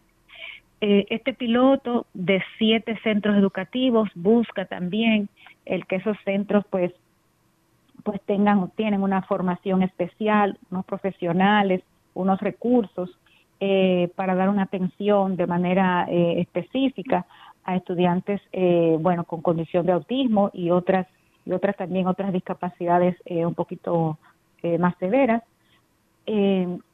bajo este mismo modelo, ¿no? De, que sea un, apoyo para lograr su desarrollo y ir evaluando psicopedagógicamente en el proceso para, para ver cómo pueden insertarse en los centros regulares. Eh, son siete centros eh, de piloto que están básicamente entre Santo Domingo, en la zona de Santiago y, San Juan de la Maguana, eh, para nosotros pues validar, ir haciendo los ajustes, ir trabajando en ese sentido y esperamos poder ampliar en el año escolar a unos 30 centros que puedan asumir este tipo de, de servicio específico con con poblaciones que tienen eh, discapacidad, eh, de manera que estén eh, incluidos plenamente en la, en la educación. Y finalmente, sí tenemos demanda de cupo, sobre todo en algunas zonas, ¿verdad? Municipios de, de gran población que tenemos que atender y hemos creado el centro de atención a la solicitud de cupo escolar, para poder dar eh, esta atención en coordinación con los distritos educativos. Ahí se ven las escuelas que se van a inaugurar, eh, espacios que se puedan alquilar, aulas móviles que se puedan poner, eh, e incluso, si, si no encontramos otra opción, también la posibilidad de cubrir el costo del cupo en un colegio privado con, con el que haya eh, acuerdo. Como lo importante es no dejar, sí, lo importante es no dejar a ningún estudiante eh, fuera. Hay y hemos habilitado un, perdón, un, un, teléfono y un correo electrónico eh, para tener una matriz común de manera de, de, nosotros poder asistir a cada familia en el proceso. Hay, hay, hay una serie de, de publicaciones a lo largo del año pasado escolar, durante todo el año, de un sinnúmero de escuelas o de lugares donde se da clase en las situaciones más precarias, en, en, en chozas de zinc, en debajo de una mata, en muchos lugares. Y se habló de los furgones para en algunos sitios donde no habían esas edificaciones, poder darle un poquito más de, de comodidad, vamos a llamarle así, a los estudiantes y a los profesores. Sin embargo, conjuntamente con eso, también se publicó en estos días un reportaje que hablaba de más de 100 escuelas sin terminar desde hace mucho tiempo y que lo que le faltaba...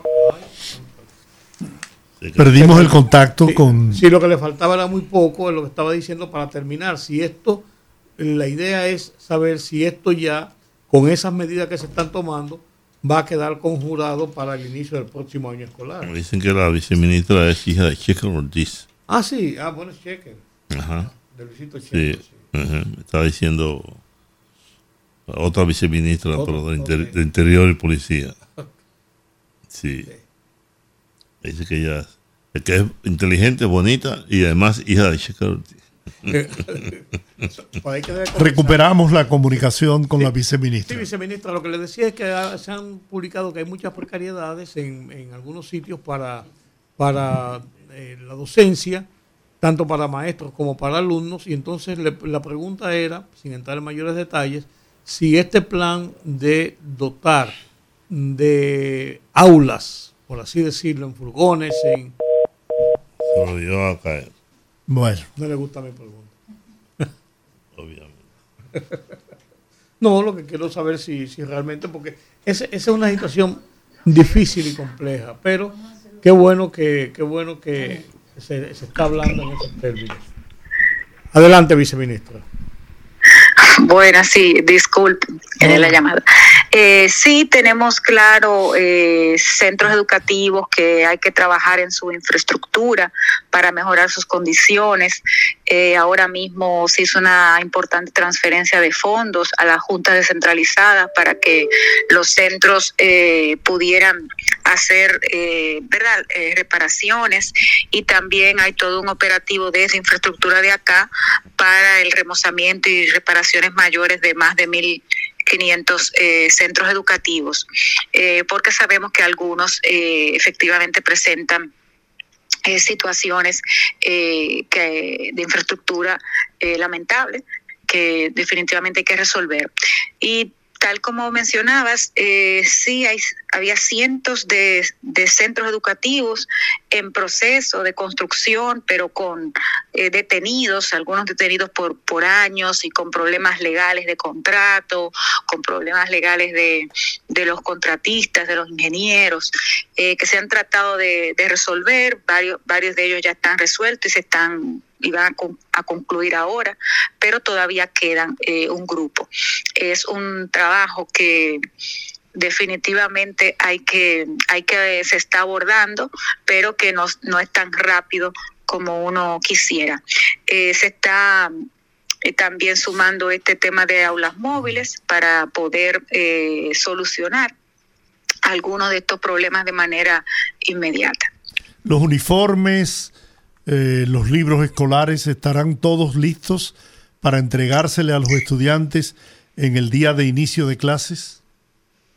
Sí, ya los uniformes, de hecho, más del 50% se ha hecho ya la distribución a los distritos educativos, que a su vez entregan a, las escuelas. Ese proceso de, de uniforme está muy avanzado, eh, como también todo lo relacionado a la alimentación, eh, que estaría disponible desde el inicio del año del año escolar y eh, con los libros pues nosotros estamos en el proceso de impresión de los nuevos libros de, de texto de acuerdo a la adecuación curricular y, y, este, y esperamos eh, también poder entregarlos a inicio del año escolar, tanto para el nivel inicial como el nivel primario y secundario en sus distintas áreas y estarían disponibles impresos y digital. Ahí está la información. Mucho trabajo. Muchas gracias. Lo importante es la voluntad y la decisión de resolver los problemas. Así es, y esperamos que con la colaboración de todos, evidentemente la educación es un asunto de país y, y todo, toda la comunidad educativa, me refiero a, a todos los actores que intervienen, pues eh, haciendo todo nuestro esfuerzo para que podamos contar con un buen eh, año escolar. Ojalá que tengamos mejor calidad el año que viene cuando pasemos Sí. balance. Efectivamente. Muchas gracias, Ansel Checker, viceministra de Asuntos Muchísimas Técnicos gracias. y Pedagógicos del Ministerio de Educación de la República Dominicana. Bueno, vamos a la pausa, al regreso que hable el pueblo. Conectando con la gente, que el pueblo hable en el rumbo de la tarde. 809-682-9850. Repito, 809-682-9850. Las internacionales sin cargos en el 1-833-380-0062. Oye esta nota antes de tomar las llamadas telefónicas. Un total de 2.921 personas murieron en el 2022 en accidentes de tránsito en la República Dominicana, lo cual la coloca en los primeros lugares en el mundo, a pesar de que este país solo tiene 11, aproximadamente 11 millones de habitantes. De acuerdo con los datos de la oficina de la oficina metropolitana de transporte, la mayoría son motociclistas. Un 57% de los que mueren en la carretera dominicana son motociclistas. Bien. Bueno, vamos a abrir los teléfonos. Repito, 809-682-9850. Las internacionales sin cargos en el 1-833-380-0062. Buenas tardes. Buenas. Adelante. Adelante. Bueno, tomamos esta otra llamada. Buenas tardes. Saludando, buenas tardes a ese gran equipo. ¿Cómo están ustedes? Muy bien, muchas gracias. Qué bueno. Eh, por fin volvió Juan, volvió Juan a su casa, caramba. Miren, señores, Sí. la, la verdad es que este pueblo es único e irrepetible. Analizándolo bien. Mire, dos detallitos breves. Durante la pandemia, los consulados haitianos, que son seis en total, estuvieron cerrados. Sin embargo, se emitieron más de 250 mil visas. ¿Y cómo se puede explicar eso a un, a un europeo? Otra cosa interesantísima. Para combatir el COVID, nosotros usábamos un gel antibacterial donde el COVID era, era un virus. O sea, es una cosa que no lo entiende nadie. Madre mía. Bien. Vamos a ver usted. Buenas tardes. Buenas tardes, Hola. ¿Qué tal? Eh, yo quería eh, eh, opinar algo respecto a Radio Televisión Dominicana. ¿Cómo no? Con mucho gusto. Mire, eh, yo estaba, o sea, cuando, cuando abrieron Radio Televisión Dominicana yo no había nacido, Sí. pero sí recuerdo de, yo soy de San Francisco, que la primera televisión de todo el pedazo era la de mi casa y el barrio entero iba a verla. Sí. Pero hay algo que yo siempre he escuchado y que nunca nadie lo ha afirmado o, o lo ha negado. Es cierto que en el primer gobierno de Leonel Fernández quemaron todo la, la- el archivo eh, cinematográfico de Radio Televisión Dominicana y que solamente se salvó lo que de lo que ha hecho uso el, el, el- el cineasta que es muy amigo de Leonel, que es sobre la era de Trujillo. No. es cierto eso, No, por no, no. favor, No, eso no es cierto. Eso no es cierto. porque siempre lo he escuchado. Yo, digo yo, pero, yo fui, yo fui director siete años Ajá. y rescaté gran parte de toda esa historia fílmica que estaba incluso abandonada en un, en un pasillo descubierto ahí en el. Museo del Hombre Dominicano. Ok, otra cosa que le iba a preguntar era que daba mucha pena que en España eh, hace como seis o ocho, seis o siete años, sacaron una, una serie que se trata de una familia que tiene mucho que ver con la historia de la televisión, que es la familia Alcántara. Digo yo, ¿por qué aquí tantas cosas eh, que pasaron para enseñarle a los jóvenes lo que fue la era de Trujillo? para quitarle ese pensamiento que tienen mucho de que, la, que tiene que volver otro Trujillo. Viendo esa, e, esa, todo lo que se vivió aquí, quizás se le quitara un poco esa idea. ¿Usted no cree? Yo creo que sí. Mire, el, la videoteca yo la, la digitalicé y la computaricé. O sea que usted podía localizar el material que usted quisiera en cuestión de minutos. Buenas tardes. Sí, pero es cierto, es cierto que una parte de ese material esas fílmicas históricas fueron a parar a manos inadecuadas. Sí, pero no la quemaron. Ah, no, no, no, no. no. Buenas tardes. Pero sí se la robaron. Eh, estoy, quiero hacer una anécdota sobre el tema de ayer de las recetas de los médicos. Ajá. Eh, tengo entendido que hay una o varias compañías aquí en la República Dominicana que llevan a cabo un, primero empezaron a hacer un sistema de mercadeo de las farmacéuticas a ver qué productos se vendían más o que se vendían menos. Digitalizaron todos los, todos los médicos, las medicinas y las farmacias, cosa de que cada vez que va una medicina a una farmacia y la recetan, ellos saben qué médico fue que la mandó y así hay, viene ese intercambio de que ustedes estaban hablando, del cual yo no me voy a referir. Sí. Pero es verdad. Muy bien. Y inclusive eh, ellos tienen una forma jocosa de decir alrededor del mundo en 80 recetas. No sé si lo entienden bien ustedes. Bueno. el asunto de los, los, los congresos esos que sí, sí, sí. le patrocinan. Así es. Muy bien. investigación que hay que hacer para decirle al pueblo en realidad es lo que está pasando ahí. Muy bien, muchas gracias. Vamos a ver usted qué opina. Buenas tardes, gran equipo. ¿Cómo están Muy bien, placer de escucharte. Me alegro, me alegro. Dos, dos sugerencias mías. Con relación a las cámaras que están instalando, los semáforos inteligentes, yo estoy de acuerdo con eso, pero hay que exigirle al Intran que ponga la doble chapa a los vehículos, la de adelante y la de atrás. Yo estoy de acuerdo con eso. Sí. Las dos chapas. Y la otra es cuando todas las usted, chapas nuevas. Sí. Cuando usted es el cabeza de familia en su casa, y escúcheme que lo estoy cogiendo de ejemplo, y usted es ladrón, todos los hijos son ladrón, ¿dónde van todos los ladrones? ¿Dónde van los ladrones? ¿A quién tiene Leonel a su lado? A todos los delincuentes que lo están rodeando. ¿Qué hizo Soto Jiménez con los cuartos de los viáticos de los guardias cuando Ira se lo cogió todito y traicionó a Hipólito? ¿Eh? Dígame usted, hubiere, ¿qué sirve hubiere? Mire, Julio Romero, ¿qué sirve?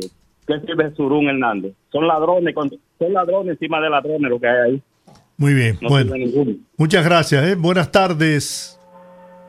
Buenas. Buenas tardes, poderoso. ¿Cómo están ustedes? Hey, don Teófilo? Teófilo, ¿cómo está usted, caray? Qué gusto Estamos bien saludarlo. porque estamos vivos, gracias a Dios. Le mandé una felicitación ayer a los padres con Jacqueline, que no sé Sí, sí. a Rudy. Sí, yo la recibí. Ah, pues gracias. Eh, para, para preguntarle a ustedes que si ustedes se comunicaron con Cito Siberio, el síndico de Río Grande. No, en absoluto. Ah, porque anda brillando en la televisión y en, y en los videos de que va a seguir trabajando por el progreso, enseñando una carretera que hizo. Bueno, ustedes tienen, ustedes tienen el poder en sus manos ese día. Exacto. Y yo lo reto a él de que me mande un video de Baja Boniquito que ha hecho algo por Baja Boniquito y Pecado Bobo. As- es- es la, la política está fea, fea, fea, porque más uno que quiere comer y los otros que no coman. Muy bien, don Teófilo. Sí, gracias. ¿eh? Un abrazo. Vamos a ver usted, buenas tardes. Se fue, pero ese está ahí. También se fue. Dígame usted. Buenas tardes, don Jorge. Buenas. Habla Teodoro, Juan. Hola, Teodoro. ¿Cómo estamos? Bien. Sinceramente, yo no, no entiendo esto de todo esos consulados que hay en Haití. Pero esto es algo increíble. Eh, eh, esa gente, esos consulados que tienen el país lleno de haitianos, porque muchísimos haitianos de esos que vienen con visa, como está su situación en su país, no van a volver para allá, se quedan aquí tranquilos de un familiar o algo. Eso, eso va a tener que ponerle coto a esa cuestión. Muy bien. No puede haber tanto consulado en Haití, señor. Con un solo consulado yo creo que basta. Bien. Vamos a ver usted. Buenas tardes. Buenas. Sí, buenas tardes, buenas tardes. Hola. Mira, yo quiero decirle a Rodríguez Marchena que yo extraño del PLD. Sí. Yo extraño ver a Lacey Medina en su jet privado rumbo a Colombia y a Venezuela a buscar a la muchachita que la escogía y la ponía en Facebook. Eso sí yo extraño, burlándose del pueblo. A mí un hombre cuando antes de subir su hermano le llegaron a cortar cable. Feliz tarde. Muy bien, muchas gracias. Bueno, teníamos el panel lleno y se fue. Aquí están ya, volviendo. Dígame. Buenas. Buenas tardes. Sí, hola. Don Giorgi, Sí, una, una pregunta. ¿Usted cumple año el viernes, el día 4? no. El 5. El 5. Ah, está bien. Usted lleva 5 días, yo ocupo el día 10. Ah, bueno. Te llevo cinco días. Vamos a ver usted. Buenas tardes. Sí, gracias, Georgie. Sí.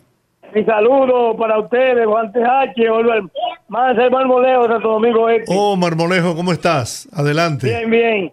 Sí, son dos comentarios breves. Yo ahorita oí a Olga con respecto a, a los motoristas que andan sin, sin placa, vehículos sin placa. Entonces, nosotros los dominicanos, cuando nos aprietan es malo.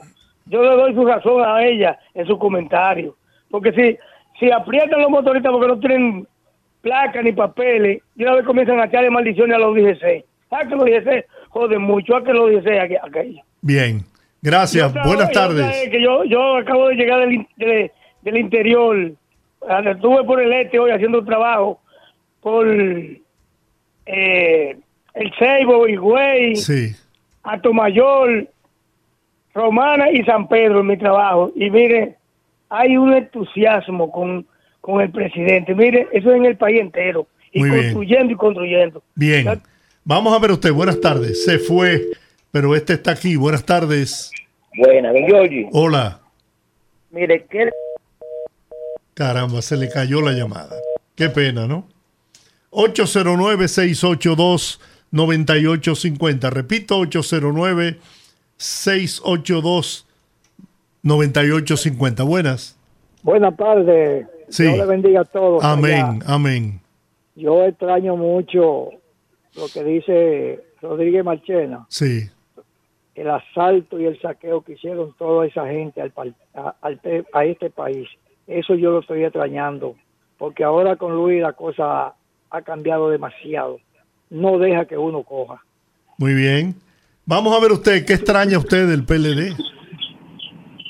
¿Del PLD? Sí, Bueno, yo no, yo no quiero saber de ese gobierno. Tuvo demasiada oportunidad y no hizo grande transformación en el país. Eh, pero sí llamaba a don Giorgi para ver cuándo uno va a empezar a ver la reorganización del tránsito, cuándo lo van a organizar. es un, es un clamor generalizado ese. Caramba, y uno no escucha nada, no, no sé si la autoridad están trabajando como que no lo dan a conocernos. Así es. Bueno, nos unimos a ese pedido tuyo también. Buenas. Sí, buenas tardes. Hola. Un honor de hablar con su personalidad. Muchas gracias. Le quiero decirle algo a Leonel Fernández. Ajá. Eh, quisiera que las autoridades revisaran al mayor general Medina y Medina para que usted escuche y sepa quién es ese caballero.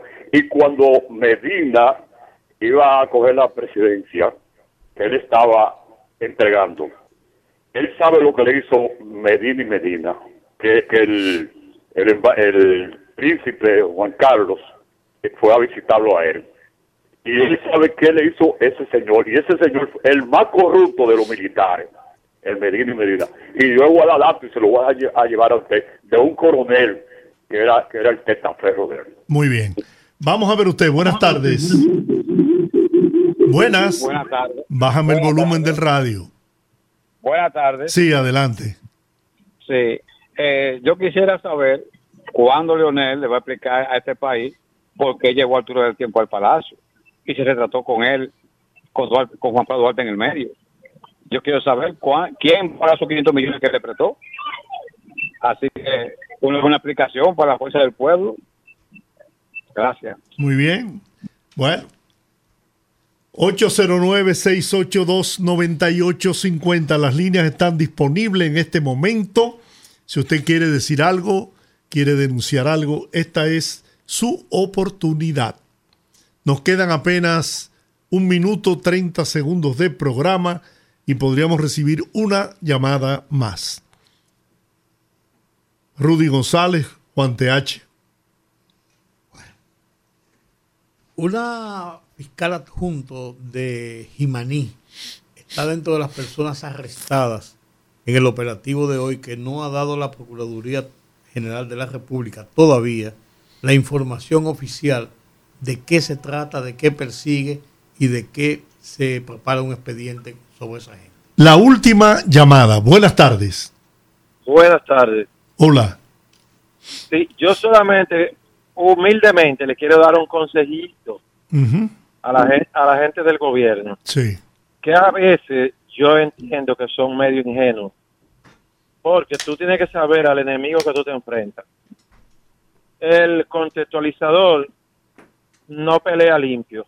Entonces, el gobierno tiene que cuidarse con alguna cosa. Por ejemplo, esto que sucedió en la Procuraduría puede comenzar a suceder en muchas instancias de poder, porque tenemos que estar claros que el 50% de los PLDistas verde y morado están dentro de la administración pública.